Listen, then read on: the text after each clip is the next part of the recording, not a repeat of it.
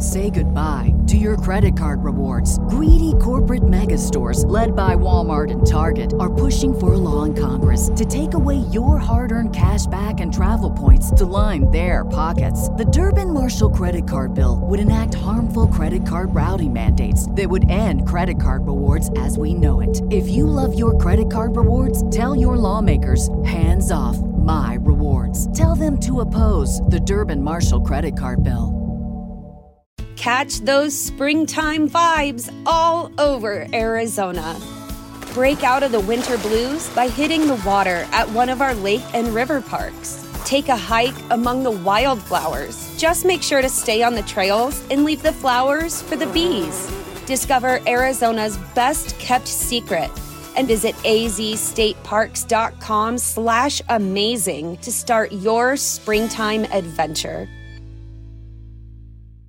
Hey, everybody, I'm Zach. And I'm Jesse. You're watching Tesla Time News. Episode 355. On Now You Know.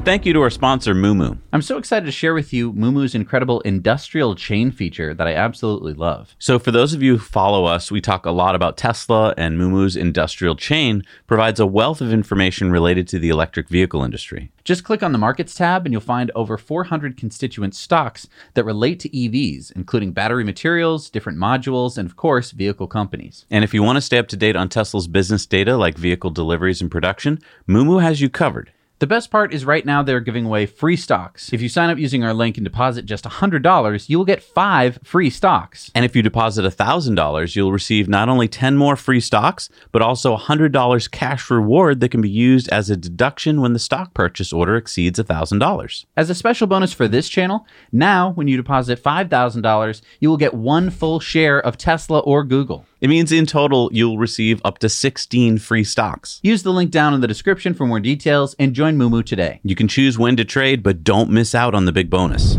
So, we've been reporting on the Project Highland Model 3 refresh that could be coming very soon. Now, TeslaScope, the third party Tesla app that tracks software updates, is reporting on Twitter that the refresh will have even more features. So, let's see what they're saying. Tesla is incorporating dozens of technological advancements within Highland, including, for the first time, steer by wire yoke and steering wheels. Other additions include matrix LEDs on all trims and redesigned RGB ambient lights, providing a more modern feel for all passengers. Whoa, hold on there. You said steer by wire. I mean, we just reported on Tesla's patent last week, and you said that you didn't think that we'd see steer by wire in Tesla for at least three years. I was going to stand by my thinking on that, but then I had a revelation and I think it's a big deal. And I think we should talk about it on disruptive investing this week because it's going to take a bit. Okay. But what's this about matrix LEDs? Is this we're going to enter Neo's world here? What's going on? Uh, no, this is. this is no, no, it's not that. No. It's uh, just kind of the latest uh, headlight technology. So matrix LEDs means that you have multiple LEDs in the headlight, and you can shut them off and turn them on. Uh, oh, great! Kinda... So I have to think about that. As no, I'm no, driving? no. It's going to automatically do that. So you know, obviously, that if you're driving, you should shut off your high beams so you don't blind people. Mm-hmm. With matrix LEDs, it'll be able to shut off certain sections around you, so that way, let's say that you're following behind someone, it'll have high beams, no high beams, high beams. So that way Oh. it kind of shines around the car. So it is like the Matrix. No, not that it wasn't in the Matrix. Or if you have like an oncoming car, it'll kind of shut off those headlights as the car is oncoming.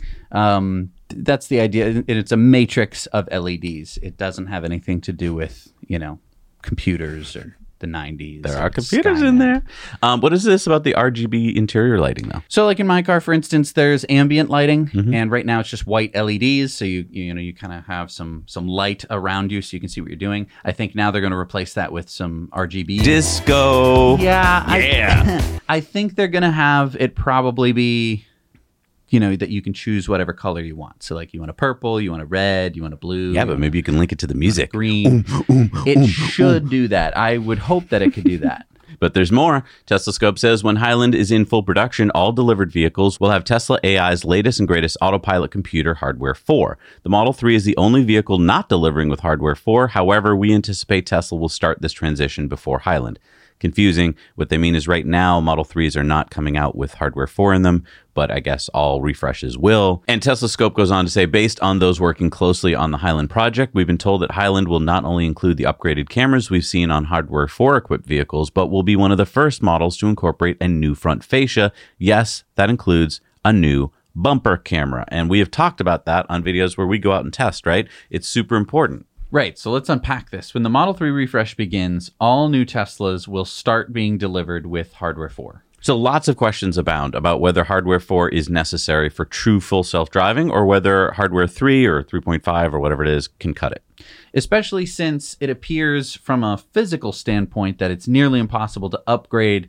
um, from older computers to hardware 4, right? It's a completely different form factor. Right. And so now let's talk about the new front fascia and the new bumper cameras. That's what we've been asking for. Right. Now, during our testing, we felt that in some situations, especially at sharp intersections, um, Teslas may not be able to see well enough around the corners to make good decisions. And if this is correct, then hopefully Tesla is solving this problem with the cameras. But my question goes back to the existing fleet that doesn't have those cameras. Tesla can't really upgrade older Teslas to have these cameras. I mean, they could, but it'd be wildly expensive. And even if they could somehow upgrade the fascias, um, there aren't enough physical inputs into the older hardware. I mean, like hardware, you know, two and three, they don't have enough actual camera inputs to be able to do this. I'm really concerned about this. I think that Tesla has discovered, like we have discovered, that there are certain situations, not all, but like you said, tight intersections where the cars just can't see well enough and they have to creep way out. And so I'm wondering if the new, you know, Model 3 refresh will have solved the problem and everyone will be like, great but it's like, wait a minute, I have an old Model 3 and you told me I'd have full self driving because I paid for right. it. And I mean, these situations where, you know, the car can't see around the corners, they're hard for humans. You kind of have to like lean your head Sure. forward into the space of your car, um, but it can't do that. The camera is literally stuck behind where your head is Right. on the B pillar. So it can't just like crane its neck and to try and see a little bit further around the corner. It can try and you know, uh, pull out a little bit, but it doesn't have that uh, ability. Having a camera on the bumper allows it to see around the corner much more effectively than even you could. Please let us know down in the comments what you think Tesla's going to do about all this because I still haven't figured that out. So, I mean, the big question is are the cars that are on the road now going to be capable of full self driving, or are they going to need these cameras? And maybe more importantly, are the people who bought full self driving and are currently driving in these cars going to accept from Tesla or Elon that, like, don't worry, um, hardware 4 cars might get to full self driving first, but don't worry, your cars will get there eventually? No, that's a really big question. I how is Tesla going to get out of this? Because I feel like they are kind of admitting by putting on these bumper cameras that there is a problem, and people are going to get wise to this. And I think eventually there's going to be a video that's going to show the new Highland Refresh doing a side by side drive mm-hmm. with an older car, and I bet there's going to be a difference. And as soon as that day comes, older car drivers like you are going to go, "Hang on, I paid for full self driving, Tesla." Now, would Tesla just offer me, hey, why don't you buy a new Tesla and we'll move up your full self driving into that new car? That's the least they're going to have to offer. And I still think that's not going to be enough for most people. Let us know down below what you think. But Tesla Scope announced a few other changes. Uh, the new refresh will also include an upgraded speaker system. We've been told to expect minor improvements, borrowing conceptually from the newest Model S and X. Highland gains slight power efficiency boost by removing various sensors, instead utilizing GPS-based data. Early prototypes included a slimmer iteration of the Model Y HEPA filter, but is yet to be present in recent iterations, thus, it may not be present in the release candidate. And lastly, expect seat changes that aim to improve ride comfort and, in testing, reduce vibrations experienced in prior generations. Other changes have been made to provide a more comfortable experience. so, hang on. I have so many questions. what, how do they know all this? This doesn't sound like software stuff. This sounds like someone knows someone at Tesla, and I'm less prone to believe that then, for instance, when Green the Only, the hacker, hmm. shows us stuff that's in the software, that means Tesla put that in the software, and it may or may not be coming, but it's there. Hmm. This implies to me that someone told them something, and we've heard a lot of these rumors in the past. So I don't know if that person knows what they're talking about. But I do have all these questions. If this stuff is true, when is it coming? Obviously, that's the big question. Um, and I think we have a poll on that this week. Yep. Um, will this mean a higher price tag? Because if we're going to have steer by wire, and by the way, I'd like to go back to that. And I know we're not going to talk about steer by wire here. We're going to talk about it on disruptive investing. But um, does that mean a higher price tag? Because that's not cheap.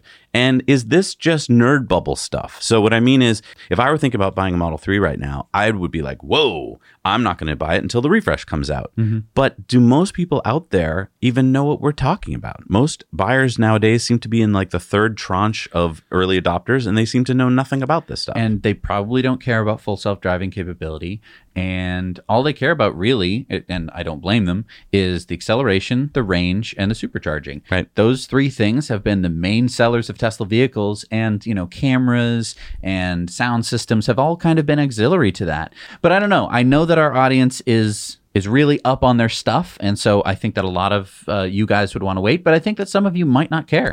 What percentage, put down below in the comments, do you think of Model 3 buyers are, you know, nerds like us who know all this stuff? And what percentage you think have no idea what we're talking about? Hmm. Let us know down below. All right, started with India's Prime Minister Narendra Modi tweeting this last week.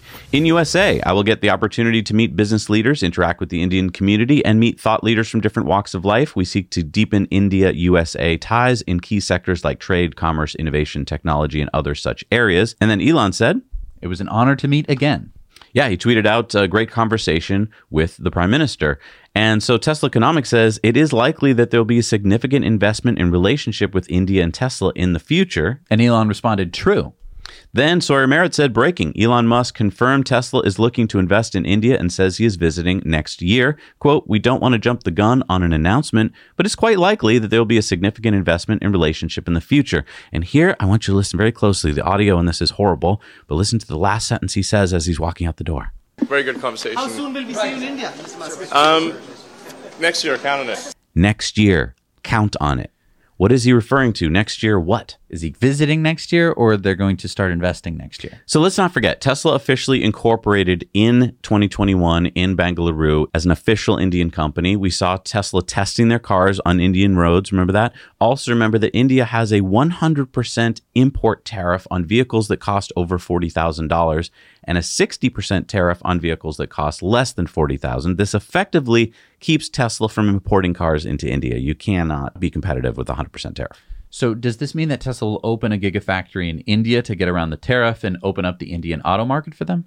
Well, by most accounts, the Indian auto market is the third biggest in the world. I was kind of surprised because I always called that the EU, hmm. but that's if you take Germany and France and you shove them all together. So take a look at this chart here. China has 26 million units sold in 2022. US comes in second with 13.8 million.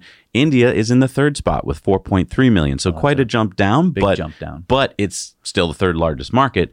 But you might be saying, okay, but are those really automobiles? Well, let's go to what the five biggest automakers in India are. So Suzuki, Tata, Hyundai, Mahindra, and Honda. So big automakers, they must realize that this is a big market and it's growing as India grows its middle class. And if Tesla opened a gigafactory in India and produced, let's say, 250,000 cars, that would put them in the number five spot. They would basically push Honda down and they would get about 5% market share. So my guess is that Tesla will open an Indian gigafactory. And by the time it's up and running, it will be able to produce the Model 2, the $25,000 Tesla car. Hmm. That would be around 2026. The average selling price of a car in India as of last year is $13,400. Oh, so that's really low. It's really low. That's why I don't think they could come in with the Model 3 or the Model Y. That would be, you know, 3 or 4 times more than the average. I mean, that's the average though, and I think that they do sell a lot of much smaller, much cheaper cars in India than we're used to in, say, the United States, where you know the smallest cars you can get are still like hatchbacks. Right. So even though the Model 2 would be above average, it would also be cheaper to operate and it could be used as a robo taxi, greatly reducing traffic and air pollution in Indian cities. Elon did say that he would be visiting India next year and that Tesla would be coming to the market as fast as humanly possible. Okay. Well, as fast as humanly possible would be importing cars. Yeah, but you just can't with that tariff. I mean, you you can. It's just wildly expensive. I mean, what if what if Tesla did this and it's it's to push politically. What if they open up a showroom? What if they start opening up some superchargers and they start importing, say, Model Three performances with the lowish prices? Here's my guess. My guess is that the meeting with the prime minister went something like this Hey, we'd like to come to your country, but show me that we're not going to be hit with all the red tape, because I think that's what Tesla's been finding right now. The Indian government is well known for, well, the word red tape com- came from Indian government. It's the red ribbon they wrap around all the paperwork, right? So I think he said, if you can show me that you can, you know, get rid of all that, we'll come to market. And my guess is he said, we're going to try and open a whole bunch of superchargers. Let's see how that goes first. So I think we should watch closely and see how quickly the supercharger network opens in India. And that might be a kind of precursor to what's going to happen. Hmm. Let us know what you think. We researched today's story about Tesla potentially coming to India using our sponsor, Ground News. We're really happy to be working with Ground News and support their mission to inform the world by empowering readers to think freely about the issues of our times. With Ground News, you can see the whole side of every story. Like the story about Elon's meeting with Prime Minister Modi, you can see that there were over 45 sources covering this. And you can see where those sources lie on the political spectrum. And the app and the website aggregate all the local and international sources in one place, so you can compare headlines and read the full story without having to search multiple sites. Really cool that you can read local Indian newspapers about what just happened. What we love about Ground News is that they provide context into who owns each source and even how factual the reporting practices are. Ground News even goes out of their way to highlight stories that are being underreported by a certain political affiliation on their blind spot feed. We've been following news about Tesla to get notifications on breaking stories that we might have otherwise missed. It's become one of our go to resources on staying up to date and researching videos like these. Right now, you can subscribe for 30% off until July 5th for unlimited access to the Vantage subscription for as little as $5 a month. So check it out at ground.news slash NYK. Just use our link before July 5th. Thank you to Ground News for sponsoring this episode. Well, we told you it wouldn't stop with Ford. And we were right. A week later, GM followed. Now, Rivian has announced that they have inked a deal with Tesla to allow their Rivian R1T and R1S vehicles to charge at the Tesla supercharging network starting next year. Existing Rivian owners like ourselves will need an adapter, but Rivian says they will start incorporating the NACS plug into their vehicles starting in 2025. But I mean, Rivian has their own high speed charging network, the RAN, or Rivian Adventure Network. Well, I mean, Rivian first announced their plans to build the RAN in 2019. So they've had years to build them. I mean, how many high speed locations do they have? 15. 15,000. Wow. No, Good for you, no, Rivian. No, no, What? no. 15, 1 5. Rivian only has high speed charging locations in 15 spots. That's why Rivian needed this deal. That's why we needed this deal. You were going to take our Rivian R1T camping up to New Hampshire last week, right? Then you checked out a better route planner, and what happened?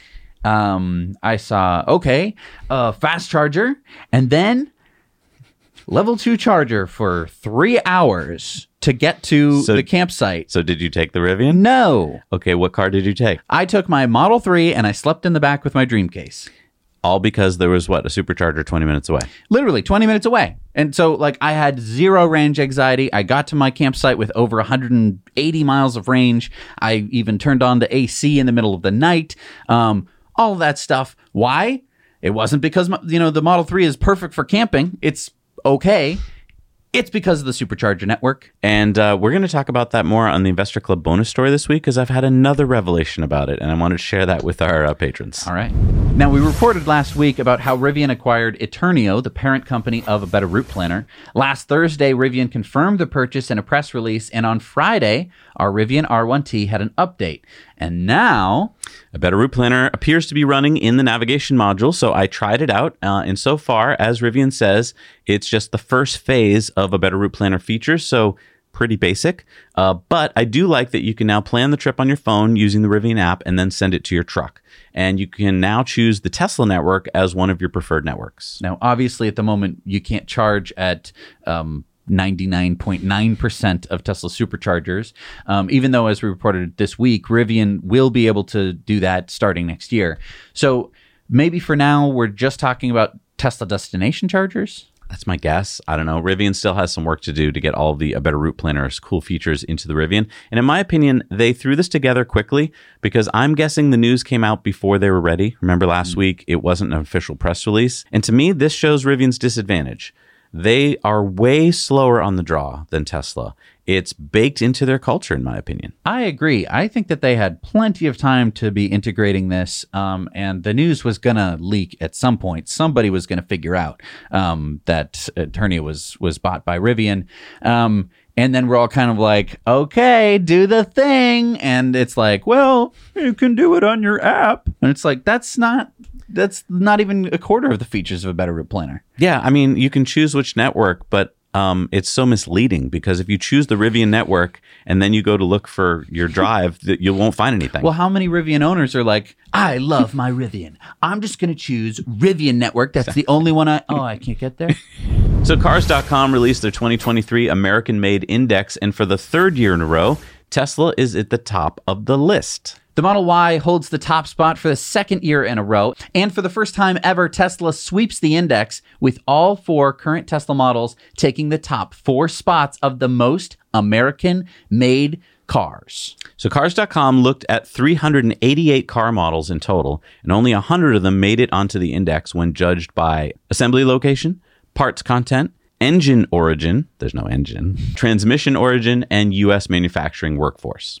So four EVs top the most American made list. America! That's so cool to see. And we have to get the word out because, again, we are in a bubble, unfortunately. Most of the rest of the country still has no idea about Teslas and EVs. Well, maybe Tesla can use this American made factoid in one of their upcoming commercials now that Elon is favorable to advertising. Hey, Americans, you want to buy an American made car? Of course you do. You're a red blooded American, aren't you? You gotta buy a Tesla. They're the most American made cars. America! You know what? Elon should wear a Tesla shirt when he is in the death match with Zuckerberg. Um, An American Tesla shirt. Yes. The most American made.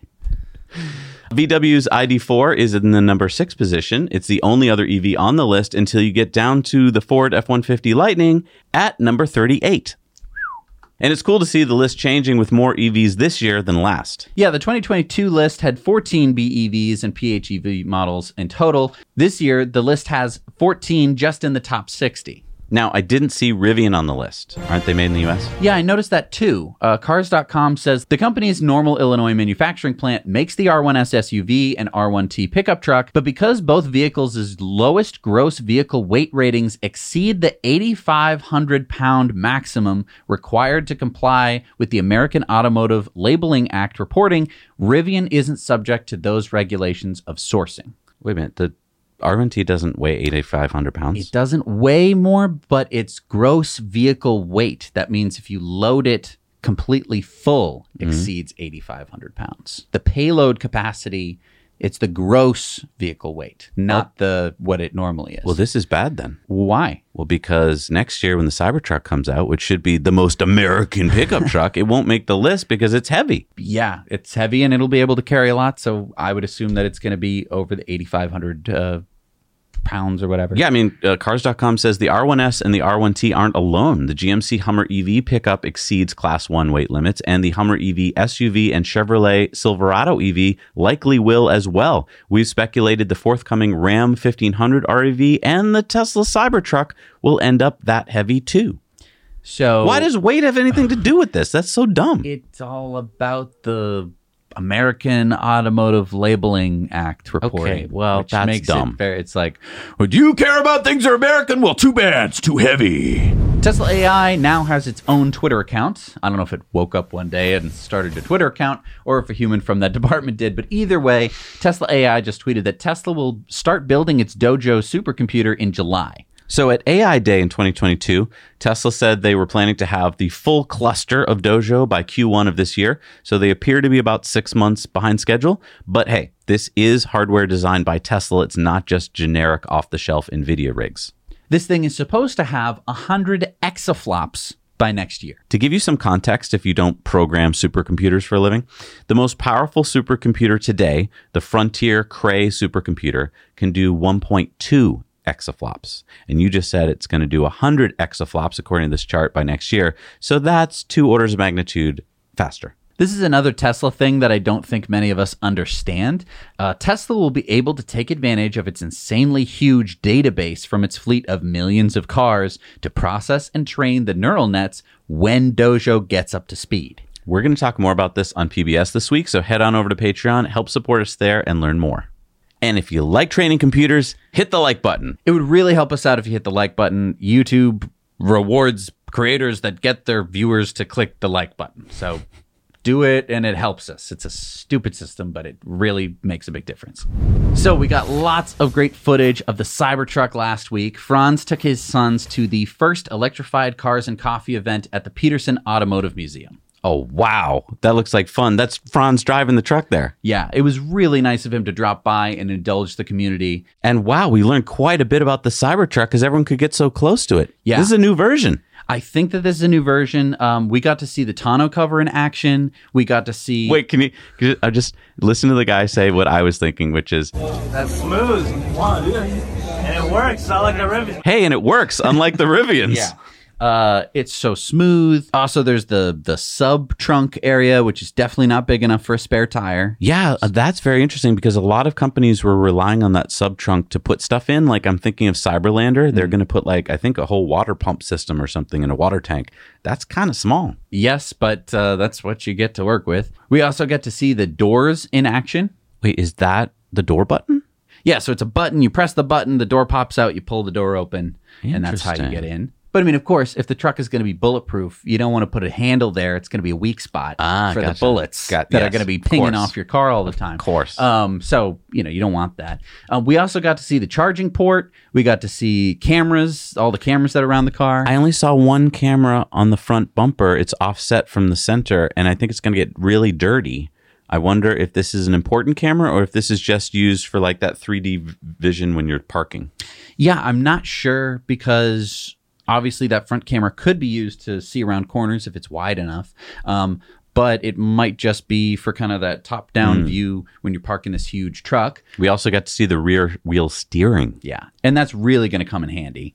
Um, and man, I can't wait for the Cybertruck. Well, I've got some good news for you. The Cybertruck was spotted on a plane bound for New Zealand. I love how that car cover is just stretched over it because nobody makes a Cybertruck car cover yet. uh, but wait, how, how, wait, wait, wait. How do we know where it's going? Well, there it is, being dropped off in New Zealand. What's it doing there? Winter testing. Here it is, uncovered. Oh. I mean, good thing it's camouflaged. Well, it's a good sign that they're winter testing. It's probably meaning that they've finalized the design because you don't bother to winter test unless you've got the final design. That's a good point. That's really exciting. Yeah, it is. And you know what else is exciting? Cybertruck production seems to be starting. So, first of all, ace drone pilot Joe Tegtmeyer spotted this at Gigafactory Austin last Friday. Wait, so what are we looking at? Those are two Gigapress machines. Oh, and I can already see some of their gigacastings up front. Oh, and if you think that's exciting, look at this. Whoa. They have stacks of giga castings. Yeah. So I think Elon might be right about his timing for once. Uh, September seems totally doable for first deliveries. So are they giga castings because they come out of the gigapress, or are they cyber castings because they're for the Cybertruck? Giga Cybercastings. Yeah, that's a good point. Now, I mean, it's cool to see the aluminum castings, but what about the stainless steel? Oh, you mean like this? Man, what is going on? This is so awesome. How about a shot of the production line itself? Whoa. So, I mean, that's what it looks like without the stainless steel.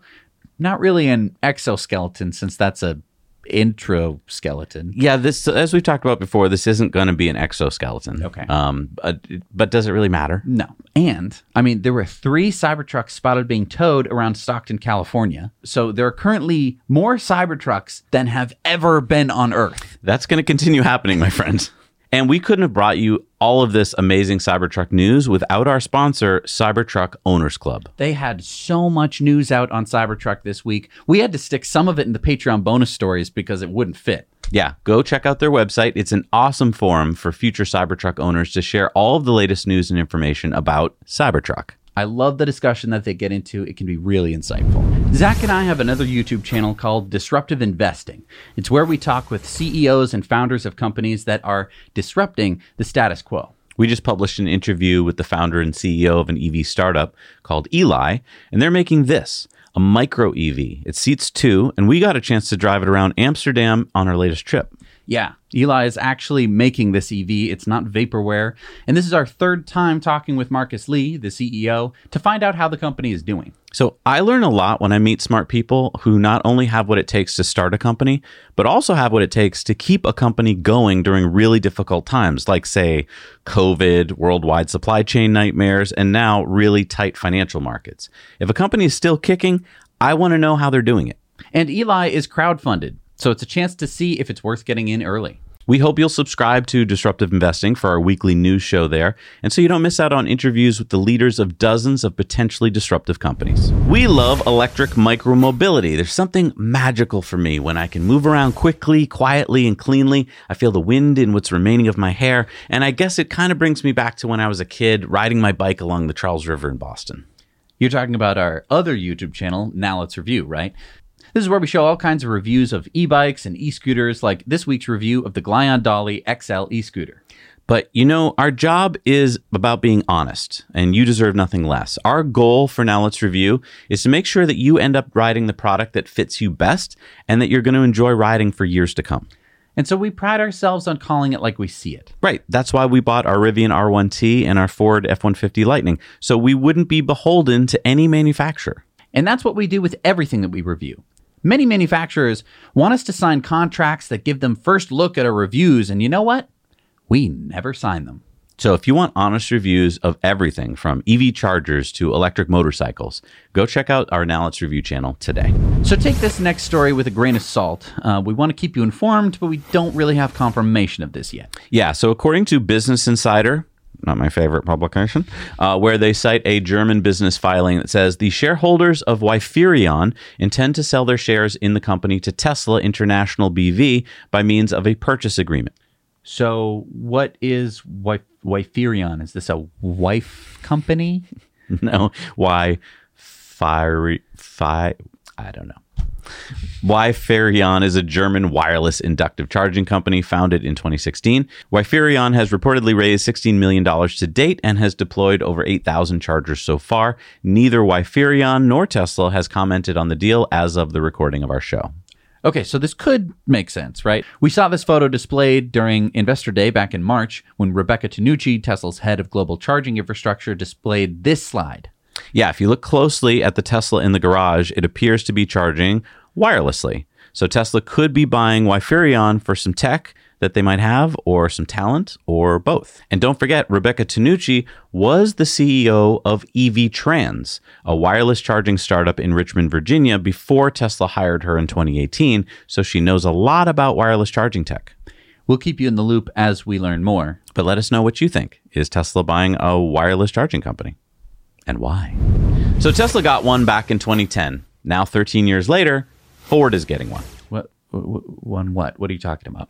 Remember when Tesla got that $465 million Department of Energy loan back in January of 2010?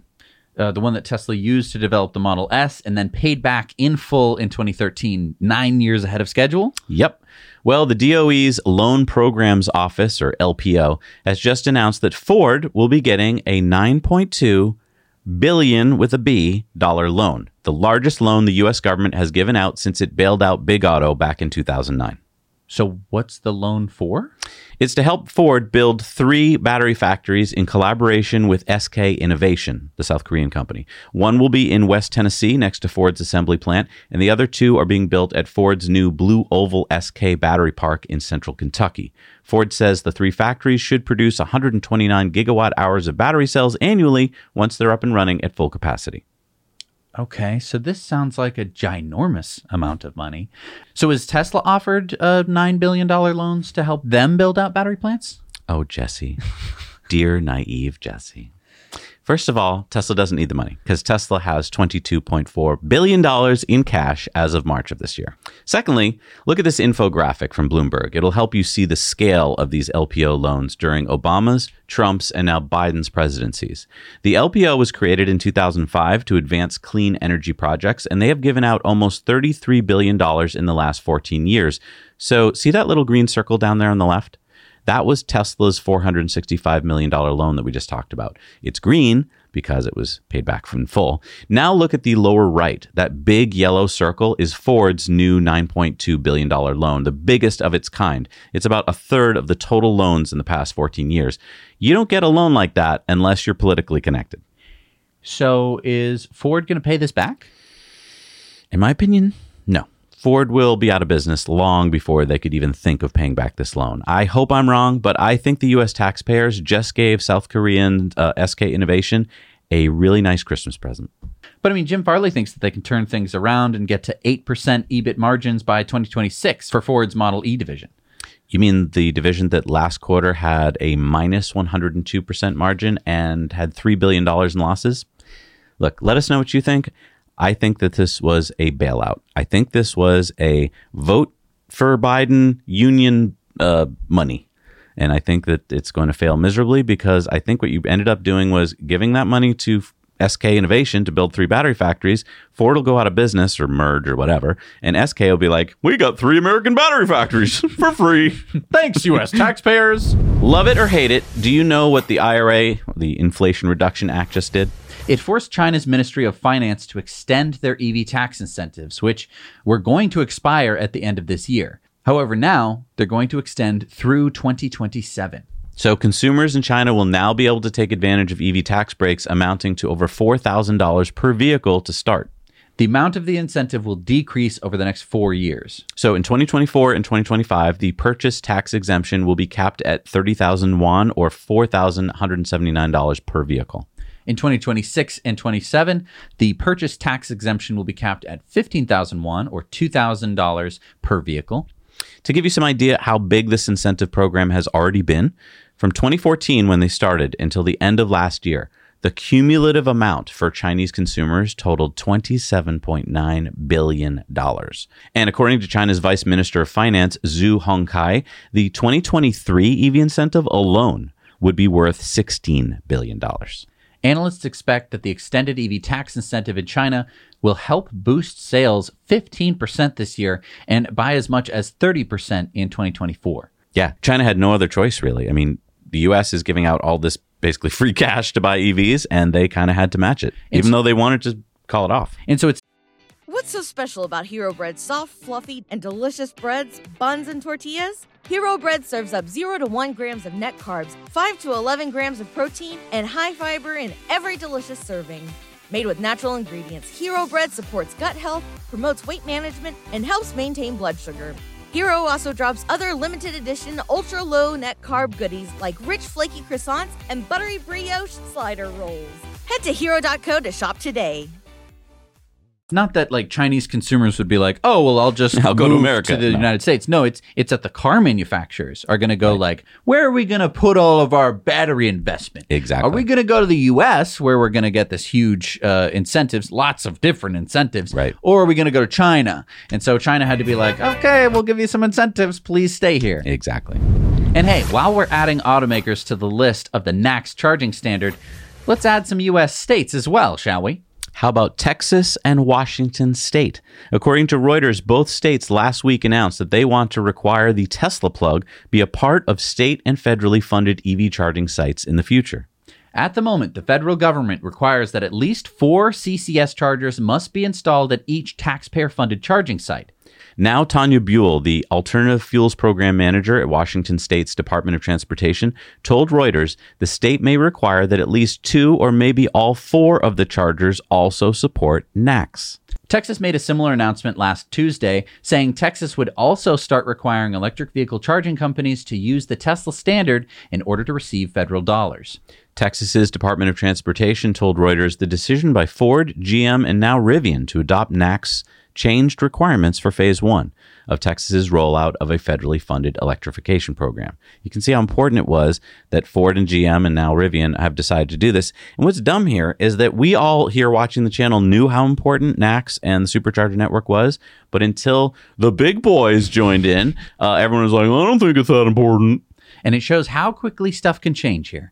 And and how obvious this was for so many years, where we were all uh, in the Tesla world going like, yeah, the supercharger network should be the standard, and everyone was like, oh no, you can't do that, you you- can't, that's not allowed, You- and the states will never go along with it, you know, and and the the federal government, you can't get them to change, you know, the CCS, that's a standard, that's a standard. It's not a good one, but it's a standard, guys. It reminds me of high school when you'd be into something for weeks or months or years and no one, you know, they made fun of you. "Oh, Look at us with sneakers. and then one day the cool kid wore the Nikes and it was like everyone wore them the Yeah, next day. And you were like, I, what? I, what? Chinese manufacturer BYD has delivered its first batch of 100 EVs to Mexico. Nice. Now, which EV is that? Juan. Juan? Man, they really pandering to the Mexican market, huh? No, no, no, not Juan. Juan. You ever hear the story of how Chevy failed to sell a car in Mexico? It was the Chevy Nova, which in Spanish, Nova, no go. Oh, Nova. Anyway, tell me more about Juan. Okay, it's the BYD One Plus. It costs 799,000 pesos or $46,500. Goes 0 to 60 in 7.3 seconds. Has a 60 kilowatt hour battery, a range of 298 miles. That's NEDC, so think more like 250, and 80 kilowatt charging speed. Not great. So it's more Leaf than Model Y. Although I'm not so sure Nissan is selling Leafs in Mexico, but used 2021 Leafs sell for nearly the same price. Okay, but a Model Y costs like $47,000. So, I mean, how could the Juan possibly compete? Well, actually, a Model Y in Mexico costs 954,900 pesos. That's $55,600. And wait, that's a rear wheel drive unit. So a rear wheel drive in Mexico costs more than the dual motor in Estados Unidos. Yes. Uh, C. So that puts the One Plus at a $9,100 price advantage. Hmm. So does the Juan compete in Mexico? I think BYD saw a place that they could compete, and so they moved into that place because they're like, okay, the One's really not going to compete in the US, but it will compete here in Mexico. And do you think that they're going to change the Y to a J? I just think it's great marketing. Everyone named Juan in Mexico is probably going to want. I got a car named after me. hey, if you'd like to share any of the stories that you see on this channel, but you don't want to share the entire episode because then you'd have to tell them like, no, wait until the 36th minute. Go to our Now You Know Clips channel. There we chop them into little bite-sized clips, make them easy to share. All right, it's time for Into the Future. sponsored by our friends at Henson Shaving. Now, I mean, we've talked a lot about the Henson shaver. It's mm-hmm. super precise. It's just the most amazing thing. I think that a lot of people get a little intimidated when they start to hear about it. They think that they need to be like a fighter pilot in order to shave.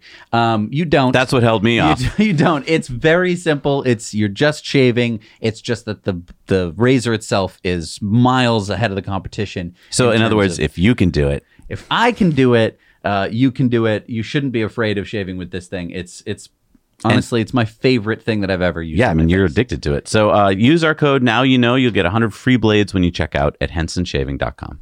Escape into the past. Um, I'm sorry uh, this week to have to redo the intro for this segment, and I'm, I think I want to call it Into the Past, not Into the Future. Wh- wh- why? This is into the future. Mm, okay, well, so starting on July 1st, if you live in the state of Iowa and you drive an electric car, you will have to start paying a second tax. There's already a $130 a year registration fee for EVs in Iowa. Yeah, but starting next week, when you pull into an EV charging station, Iowans will have to pay an additional 2.6 cents per kilowatt hour tax when charging. So do gas cars also have to start paying this additional tax? No. Gas cars just pay once. They currently pay a gas tax of about 8%, whereas this electricity charge is about an 18% tax. But now I've read that some people are pointing out that on a per mile basis, the electricity tax comes out to about 0.8 cents per mile for an EV and 1.2 cents per mile for a gas car. So the gas car still has it worse in Iowa. That's just because EVs are about four times more efficient than the gas cars. So basically, we're punishing EVs because they're more efficient. And that again doesn't count the fact that EVs also get hit with a $130 a year registration fee. So this electricity tax gets charged at EV chargers. Um, do EV owners have to pay it at home? Luckily, no. Although in many counties of Iowa, there's also a local option 1% surcharge on electricity for the additional utility costs to support EVs. So, in essence, this also is an EV tax. But let's be honest road taxes are to pay for Roads. Right. And what damages the roads the most? Ice. Okay, what human thing damages the most? Oh, Trucks. Okay. The weight of a semi truck does roughly 10,000 times more damage than the average passenger car. And semis drive more miles too. Right. And only 40% of Iowa's roads get paid for by the gas tax. 60% is paid for by other sources that Iowans already pay for. So by placing this unfair burden on EV drivers who are driving the cleanest cars, you are essentially showing your hand, politicians in Iowa. You are trying to slow down EV adoption because your fossil fuel handlers are getting worried. Iowans, if you're watching, whether you drive an EV now or not, soon you will be. So don't stand for this double standard. Contact your representatives, tell them to knock it off, or you'll vote them out. All right, it's time for Going Green. So we've been telling you that EVs will take over the auto market faster than anyone thinks for years, right? And I'll bet that many of you have been skeptical.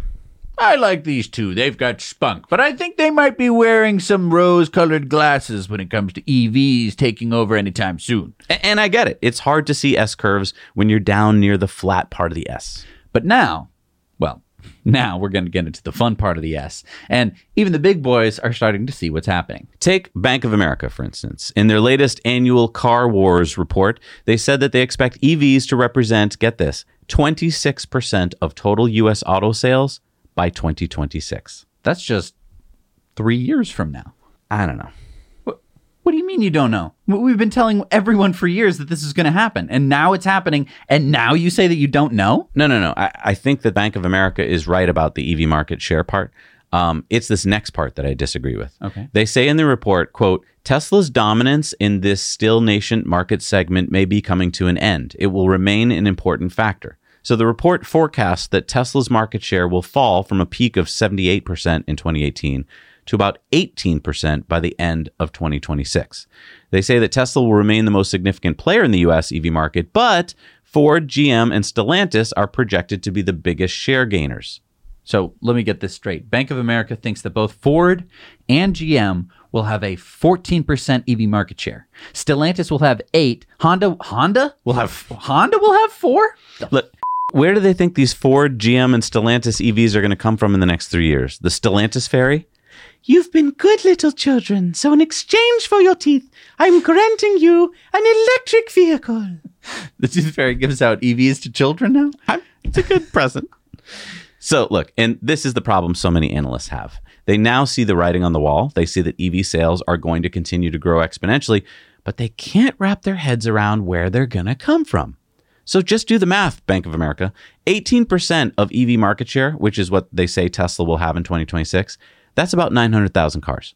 Tesla is already almost at that run rate now in the US. So you're telling me, Bank of America, that Tesla is going to stay flat while in the next three years, GM, Ford, and Stellantis are going to somehow build 1.8 million EVs. Even though last year, GM sold, how many was it? It was uh, 30 39,000, Right. And which is not anywhere close. Not even close, bud. Even a little bit. but wait, Ford, how many did they sell last year? Oh, oh, Ford, they sold uh, 61,000 and Stellantis sold 6,000. So just So, add that yeah, all add that up. up. Was that um, up to- That's um that's 106,575. How many did Tesla sell last year in the Oh, US? oh, Tesla sold uh, 590,000 cars in the US last year. Okay, so you're telling me, Bank of America, that GM, Ford, and Stellantis are going to somehow be able to make and sell 1.7 million more EVs than they just ma- made in the next three years. Tesla has two gigafactories here in the US pumping out Teslas, and a third one that'll be online in Mexico by 2026. And to your point, Bank of America said in the report last year that Tesla's market share would drop to 11% by 2025. Yeah, do you see what they're doing? Every year they're just changing the numbers, uh, try and make the numbers work. Look, sorry, I meant for this to be positive, like a going green. Instead, I let moronic analysts get the best of me. But I mean, I mean, hey, if if if uh, GM, Ford, and Stellantis are going to make 1.7 more uh, million EVs on top of what on top Tesla's going to make, on top of what Tesla's going to it'll be do, more than 26%. 26 percent is going to look like pff, nothing. Exactly. So good luck. Good good luck. All right, it's time for sunspots. So when all you seem to be getting lately is bad news on your news feed, it's nice to have some good news, right? Let's go to the Sinu River Basin in Cordoba, Colombia, where California based Noria Energy have helped develop this 1.5 megawatt floating solar project called Aquasol, the largest of its kind in South America. So this 2800 solar panel system is built at the 340 megawatt Ura hydropower plant. This new solar farm will generate 2,400 megawatt hours of power in its first year. So given that the average Colombian household uses about 1400 kilowatt hours of electricity per year, that's enough to power about 1800 households annually in Colombia. And I just want to point out how little space this takes up. So look at this reservoir. That solar farm is about one acre. Now, it's hard to get a sense of scale, but the reservoir is huge. It covers 37,000 acres. So if you built a solar farm that covered just one tenth of this reservoir, you would generate 8.8 terawatt hours of electricity. That's enough to power 6.5 million homes or almost half of the country of Colombia. So, floating solar is going to be a big part of the solution since most of the Earth is covered by water. Yeah, and most humans don't live on water unless you live in a houseboat. So it's like we have all this unused territory, and solar panels are great actually because they shade the water, which means they keep the temperature lower and they keep it from evaporating as fast. Which is good on reservoirs. Yeah. And if you'd like to become your own small energy provider, talk to the team at EnergyPal. They are the solar and battery experts that can help you go solar for less. Just tell them that Zach and Jesse sent you. The link is down below. All right, it's time for video contributor stories. We need your stories. Send them in to us at hello at nowyouknowchannel.com. Make them two minutes or less. Shoot them in the landscape with good audio, no music, and let's see what we got this week. Ray sent us in this story about an electric autonomous lawnmower that he found in Bedok Town Park, which is in the east of Singapore. Hi, Zach and Jesse. This is Ray from Singapore. I'm cycling on the Labor Day afternoon in the Bedok Town Park. Look at what I found.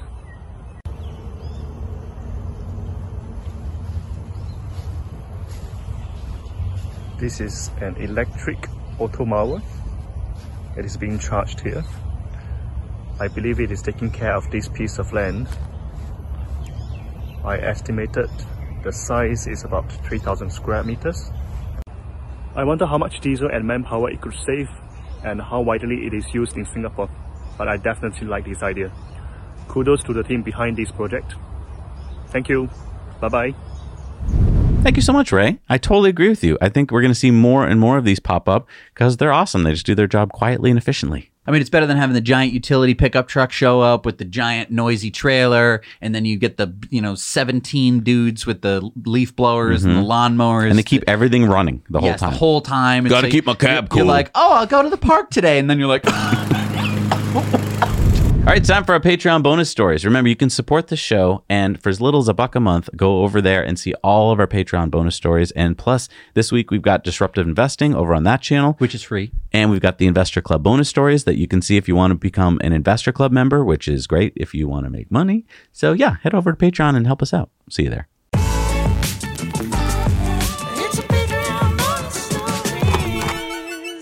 All right, we're back from the Patreon bonus stories. It's time for a poll this week. What was it? when will Highland Model 3s be shipped to customers? I love this because our patrons are usually right. What did they say? Look at this beautiful bell curve. Oh, so it's close between September and by the end of the year. So we're thinking maybe October, huh? Okay. Huh? October in Austin sounds good. Okay, so maybe right after we pick up our Cybertruck. Yeah, just in time for Halloween. Nice. A lot of people are going to be spooky. All right, it's time for Elon's tweets of the week. And Peter Diamandis said a good way to understand exponentials. One million seconds was 11 days ago. One billion seconds was 1992. One trillion seconds ago was 31,000 BC. Elon said, as measured by the first writing, civilization has existed for only one millionth of the Earth's existence. So, just to put it all in perspective for you. Joe Rogan says this is a non-answer. I challenged you publicly because you publicly quote tweeted and agreed with that dog Vice article. If you're really serious about what you stand for, you now have a massive opportunity for a debate that will reach the largest audience. And this, of course, about Peter Hotez, who is debating Joe and RFK about COVID and stuff. And so uh, basically, Elon said he's afraid of a public debate because he knows he's wrong. Joe Biden says it's about time the super wealthy start paying their fair share.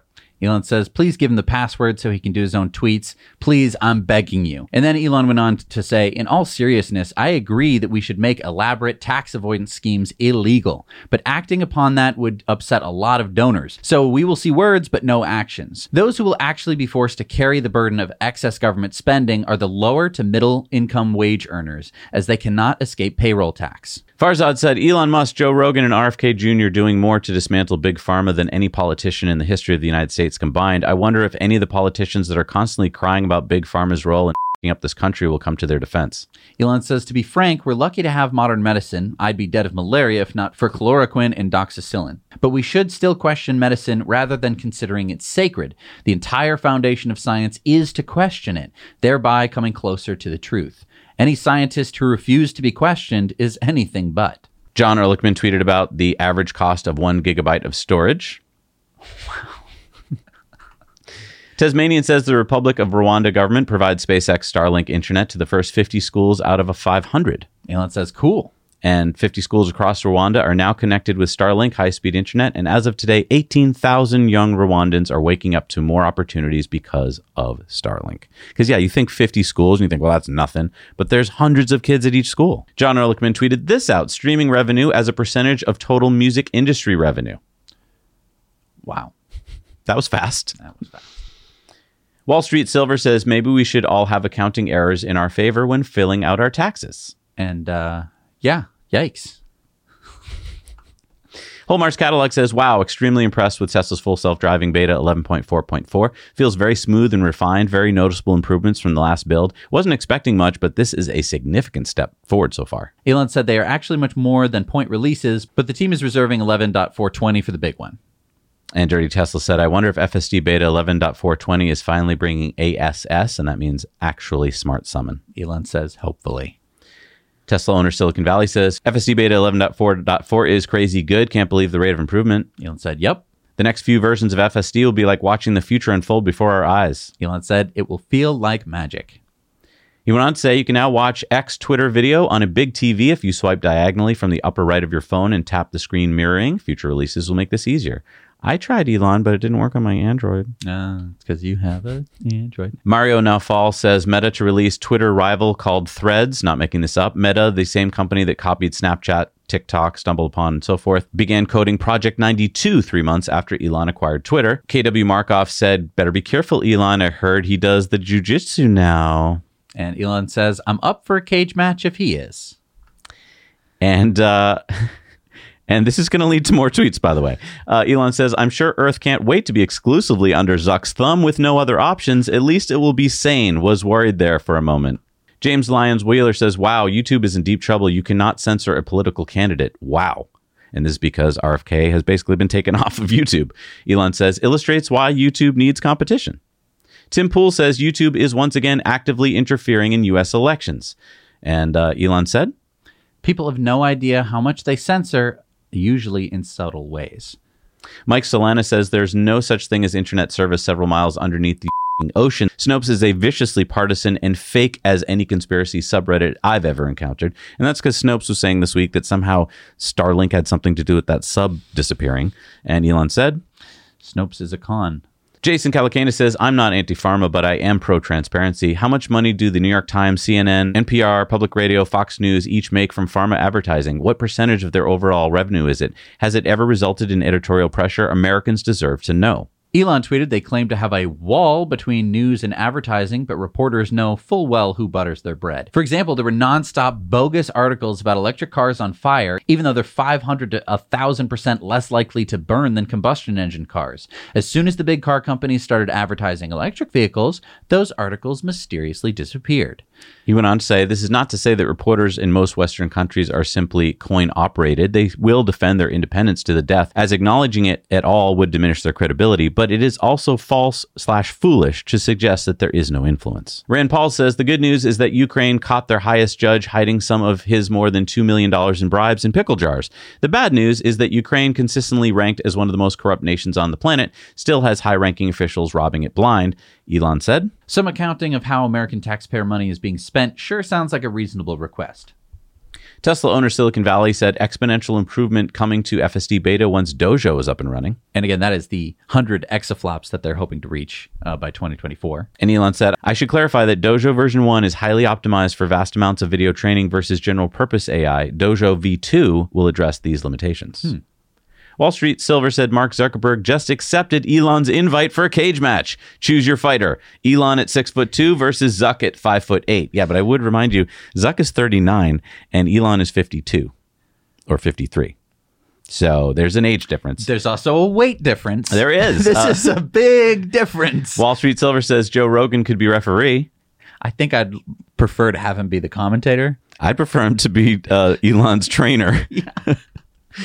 Unusual Whale is breaking. Mark Zuckerberg of Meta says he is ready to fight Elon Musk of Tesla in a cage match per The Verge. Elon said this would be hilarious. Then a whole bunch of cool tweets from Tesla AI, which we cover on Patreon bonus this week. You have to see the video to understand it. And Elon said, This is pretty cool. We can generate surround car video and command the car from text prompts. Now Teslafy says, So does Dojo come online next month?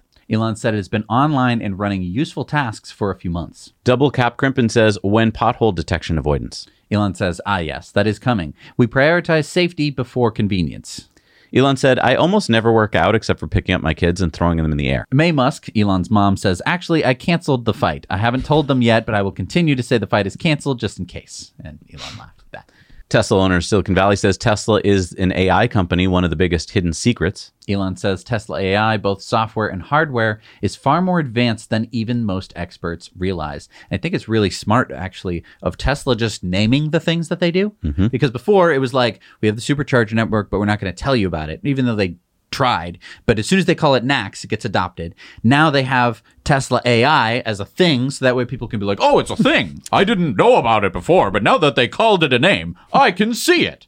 Whole Mars Catalog says these are the most powerful supercomputers in the world. The biggest is 1.2 exaflops. Tesla is aiming for 100 exaflops of training compute by the end of 2024.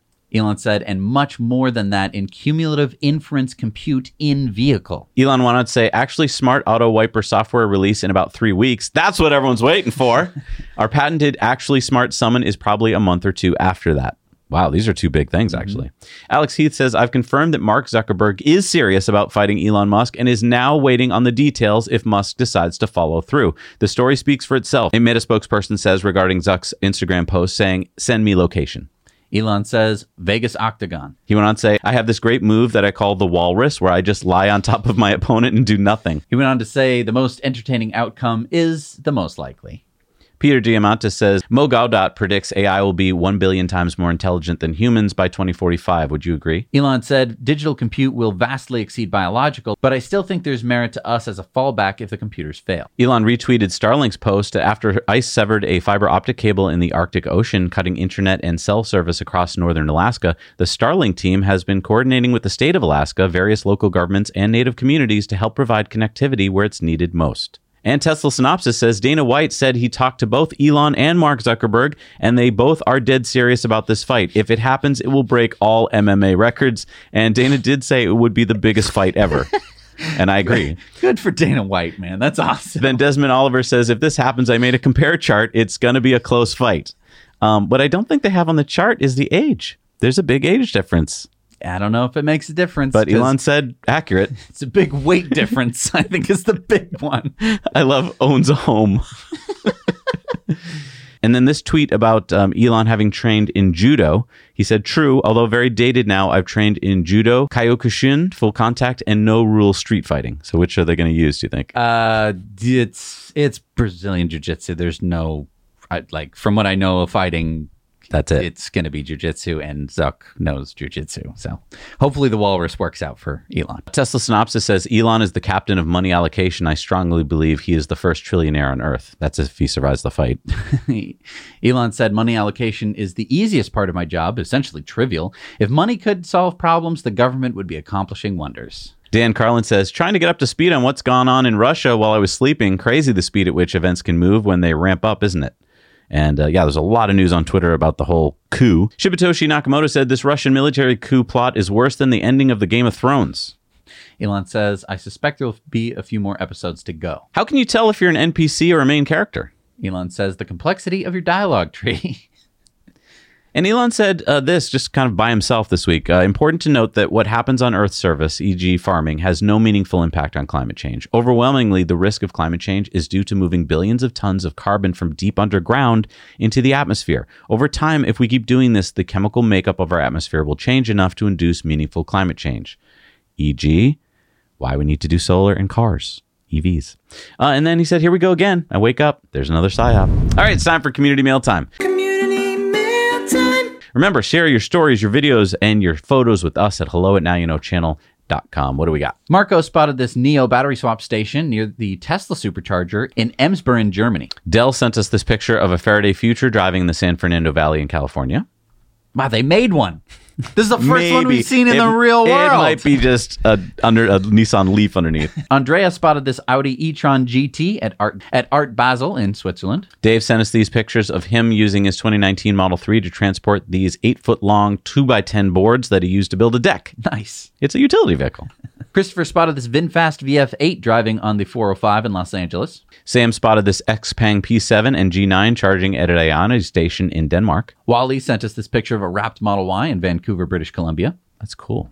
Larry spotted this Ford F 150 Lightning in Ontario being used by CAA, which, which is Canada's version of AAA. Martin sent us a picture of this Volvo FM electric semi truck they saw in Sweden. And Roger sent us this picture of three Tesla Model 3s and a Ford Mach E parked outside an AT&T store in Florida. Thank you so much for sending us community mail time. I love those. All right, it's time for Supercharge reviews. Let's see what we got out there in the world. What's up, Zach and Jesse? Boff again. We are on our way from California to Florida. Our first stop of day four at uh, the supercharger in Ozana, Texas. This is a six stall supercharger. It does 150 kilowatts. We're doing 75 right now. We're not sharing with anyone. It's just kind of going slow. As you can see, there's obviously not a whole lot here going on except for this Lakita Inn that it's attached to. It's also not tower friendly, so unless the supercharger is pretty much completely empty, it's going to be tough to pull in, and even then, you're going to have to block at least two stalls to do so without unhooking your trailer or whatever it is you're hauling. There's actually plenty of space to maneuver here, even if all the parking spots were, were to be filled, you could actually maneuver here pretty good because of this area, this which is where we put our trailer. Um, so for that reason, if you're a Tesla that's towing or a Tesla that's not towing, I'd give this a 5 out of 10. Now you know. Hi, Zach and Jesse. This is Scott at the Tucson, Arizona supercharger installation at exit 273 on Interstate 10 on South Rita Road. There are 10 version 3 superchargers conveniently located in the parking lot of a Pilot gas station. Trash can right next to the superchargers. There are 10 version 2 superchargers. Swing around here. You can walk over and grab a windshield washer squeegee from the gas station gas pumps. Burger King, Pilot convenience store, Subway, open 24 hours a day, at least the convenience store. I'm to rate this one 6 out of 10 on the new Jesse scale. Now you know. Hey, Zach and Jesse. Rick and Billy here, charging my Model 3 at the brand new 16 stall, 250 kilowatt Tesla supercharger in Robertsdale, Alabama. This is in the Buc-ee's parking lot on I 10. It's at mile marker 49. If you're unfamiliar with Buc-ee's, it's an enormous gas and diesel station that sells everything. There's coolers here, there's clothes, there's food. They sell chairs, they sell whatever you want. If you want a cooker, you can buy that here. They're finally getting into uh, electric. I think because Tesla superchargers are everywhere, they're all 10 out of 10. So I give this a 10 out of 10. And I agree. It's a great place. Buc-ee's, pretty big gas station based out of Texas. About 20,000, 50,000 square feet, about the size of a little Walmart, I reckon. But um, it's about 30 minutes north of the beach, major tourist area. So a big plus being here. I'd probably give it a 12 out of 10. There you go. So Okay. now you know. Art Chalik here in Wallace, North Carolina at the eight stall 250 watt uh, kilowatt uh, supercharger. It is, uh, the sign says here, powered by the Mad Dog or Mad Boar uh, restaurant, which is right across the way there. Probably a nice place to eat, but it's not open because it's 8:30 in the morning. Uh, across the uh, road over there, there is a uh, store where you probably get some snacks, but there are uh, clean restrooms uh, back here in the inn. So I give this um, seven out of ten. Now you know. Awesome. I really do like that a lot of you are starting to adopt a more Jesse scale. well, you know, it's like a five is good, you know, and then and then once we get into the higher ones, it's like, oh, I, I should stop there. You Yeah. know? No, I think just so many people get to a supercharger and they're just so happy. They just want to give it an eight. It's very true. All right, let's see what we got for new superchargers in the world. We got number 57 in North Carolina, is the 12 stall in Wilmington at North College Road, North Carolina. We got the three stall in Foshan, China. The two stall, 120 kilowatt at Lugu Lake in China. Yeah, but is it the once in a lifetime resort? So I mean, it's Wow. it's got to be good. We got the three stall in Anshan in China. The 24 stall at Montabaur, Germany. Number 26 in Wisconsin is the 16 stall in Fitchburg, Wisconsin. Number 24 in Minnesota is the 12 stall in Eagan, Minnesota. The 16 stall in Laguna Hills, California. Number 49 in Illinois is the 20 stall at Lakemoor, Illinois. Number 77 in Taiwan is the 7 stall in Miaoli, Taiwan. Number 15 in Kansas is the 8 stall at Russell, Kansas. Number 35 in Oregon is the 8 stall in Bend. Number 175 in Germany is the 8 stall in Hanau, Germany. Number 74 in Japan is the 4 stall in Taki. Number 13 in Delaware. Wow, it's a lot in a tiny state. Hmm. Is the 8 stall at Rehoboth Beach at Coastal Highway, Delaware. Number 14 in New Zealand is the 3 stall in Paraparaumu, New Zealand. Number 31 in Nevada is the 12 stall in Reno at Element Lane. Number 363 in California is the 12 stall at Newport Beach. The 3 stall in Nanjing, China. The 3 stall in Zhengzhou, China. The 6 stall in Wuxi, China. The 3 stall in Shaoyi, China. The 3 stall in Weihai, China. And number 1727 in China, number 5194 in the world is the sixth stall in Suzhou, China. Wow. And uh, I wanted to tell you guys about a little something we're bringing back to the show. Yes, uh, EV tips, tricks, and hacks. Yeah, so if you drive an EV, then you know better than anyone about how EVs work, what makes them work better. We are looking to revive our EV tip of the week segment to help people enjoy their EV experience. So, whether you figured out something in terms of charging or road tripping or sleeping in your car, camping, accessories, saving money, saving time, we want to know about it so that way we can share it. So you can either write it or email us or record yourself, a minute or less, landscape, good audio, no music. Send it to hello at nowyouknowchannel.com because we want to, you know, in the beginning of the show we did that and we thought like, okay, everyone knows everything. But it's not true. There's so many new viewers and there's so many new ideas and, And so new many new vehicles, products and yeah. accessories. So let us know about all that stuff so we can share it on the show because I just think it makes the whole EV experience better when we all know those tips and life hacks. And I want to thank these people here. These are our patrons. They support the show. I know you probably think, well, you're just rich, famous YouTubers and you can do whatever you want. No, we can't. Uh, YouTube just keeps going, you know what? How about less money? Yeah, more for us.